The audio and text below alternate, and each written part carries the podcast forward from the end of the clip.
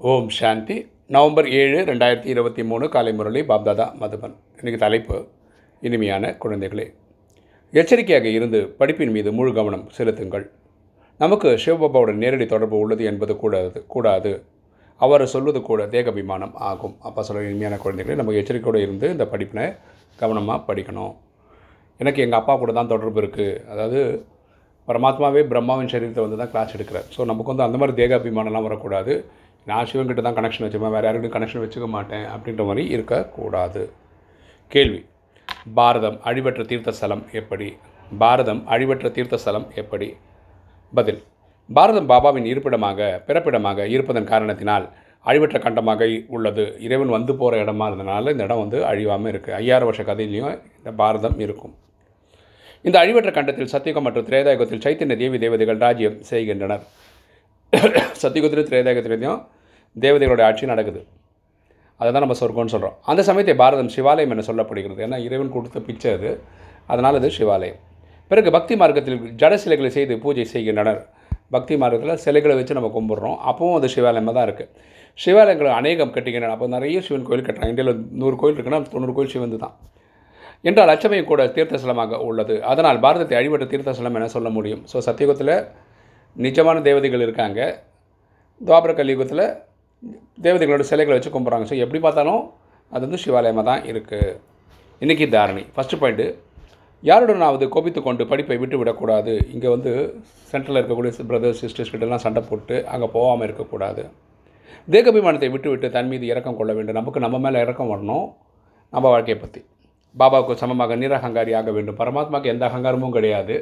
அவரோட குழந்தையான நம்மளும் அப்படி இருக்கணும். ரெண்டு நல்ல பண்புகள் தாரணை செய்ய வேண்டும். நமக்கு தெய்வீக குணங்கள் தெய்வீக கலைகள் அஷ்டசக்திகளை தாரணை செய்யணும். அனைவருக்கும் சுகம் தர வேண்டும். நம்ம எல்லாருக்குமே நன்மை தான் செய்யணும். கட்டளைப்படி நடப்பவராகி இருக்க வேண்டும். நம்ம எல்லாருக்குமே இறைவனோட கட்டளைப்படி நடக்கிறவங்கள நம்ம இருக்கணும். இன்றைக்கி வரதானம். ஒரு முகப்படுத்தும் சக்தி மூலமாக ஒரு நொடியில் முற்றுப்புள்ளி வைக்கக்கூடிய நஷ்டமோகா ஸ்மிருதி மோகத்தை அழித்து நினைவின் சுரூபம் ஆவீர்களாக. ஒருமுகப்படுத்தும் சக்தி மூலமாக ஒரு நொடியில் முற்றுப்புள்ளி வைக்கக்கூடிய நஷ்டமோகா அதாவது ஸ்மிருதி சுரூபம் மோகத்தை அழித்து நினைவின் சுரூபம் ஆவீர்களாக விளக்கம் பார்க்கலாம். கடைசி பேப்பரின் கேள்வி ஒரு நொடியில் முற்றுப்புள்ளி வைத்தல் என்பது ஆகும். கடைசியில் டெஸ்ட் பேப்பர் கொஸ்டின் எப்படி வரும்னா நம்ம எதில் வீக்காக இருக்குமோ அது வரும். அதை டக்குன்னு பாஸ் ஆகணும். வேறு எதுவும் நினைவுக்கு வரக்கூடாது. அந்த டைமில் நமக்கு இறைவனை தவிர வேறு யாரும் நினைவுக்கு வரக்கூடாது. அவ்வளவுதான். தந்தை மற்றும் நான் மூன்றாவது என்று எந்த விஷயமும் கிடையாது. அந்த அளவுக்கு நம்ம வந்து இறைவனுடைய அன்பில் மூழ்கியிருக்கணும். ஒரு நொடியில் என்னுடைய பாபா இரண்டாம் அவர் என்று யாரும் இல்லை. இந்த ல இந்த லட்சத்துக்கு நம்ம வரணும். இதை யோசிப்பது கூட நேரம் பிடிக்கிற சில பேருக்கு டைம் எடுக்குது. ஆனால் நிறுத்தி விட வேண்டும். இதில் ப்ராக்டிஸ் எடுத்து செட் ஆகிடணும் ஆடி போய் விடக்கூடாது நமக்கு வந்து குழப்பம் வளரக்கூடாது. ஏன் என்ன என்பது போன்ற எந்த கேள்விகளும் உருவாகக்கூடாது. ஏன் எதுக்குன்னு வரதெல்லாம் வந்து மாயையின் ரூபங்கள். அப்பொழுது தான் நஷ்டமோகா ஸ்மிருதி சுரூபம் ஆவார்கள். அப்போ தான் அவங்க நஷ்டமோகா நிலையை அடைஞ்சிட்டாங்கன்னு சொல்ல முடியும். எனவே பயிற்சி செய்யுங்கள் எப்பொழுது வேண்டுமோ விஸ்தாரத்தில் வருவோம். எப்பொழுது வேண்டுமோ ஒருமுகப்படுத்தி கொண்டு விடுவோம்.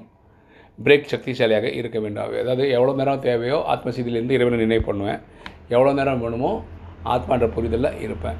சரீரத்தில் வேலை வந்து பண்ணுவேன். ஓகே? எந்த சமயத்துக்கு பிரேக்கு போடணுமோ அந்த டைமில் அழுத்தி பிரேக் போட முடியணும். இந்த பிரேக்குன்றது வந்து தேவையில்லாத தாட்டை அப்போ நிறுத்தி இறைவனை கனெக்ட் பண்ணால் முடியணும். ஸ்லோகன் யாருக்கு? சுயமானத்தின் அகம்பாவம் இல்லையோ அவர்களை எப்பொழுதும் பணி உள்ளவராக ஆவார்கள். யாருக்கு? சுயமானத்தின் அகம்பாகவும் இல்லையோ அவர்களே எப்பொழுதும் பணி உள்ளவராக இருப்பார்கள். பிறகு நான் வந்து தேவதையாக போகிறேன் நான் வந்து சத்தியகுத்திர முதல் நாளாக வர போகிறேன் நான் வந்து ராஜா வரும் இந்த மாதிரி எந்த ஒரு அகங்காரமும் இல்லாமல் இருக்கணும். நான் ஆத்மா ஆத்மாவை தந்தை நினைவு பண்ணுறேன் இந்த அளவுக்கு பணியும் நம்மக்கிட்ட இருக்கணும். ஓம் சாந்தி.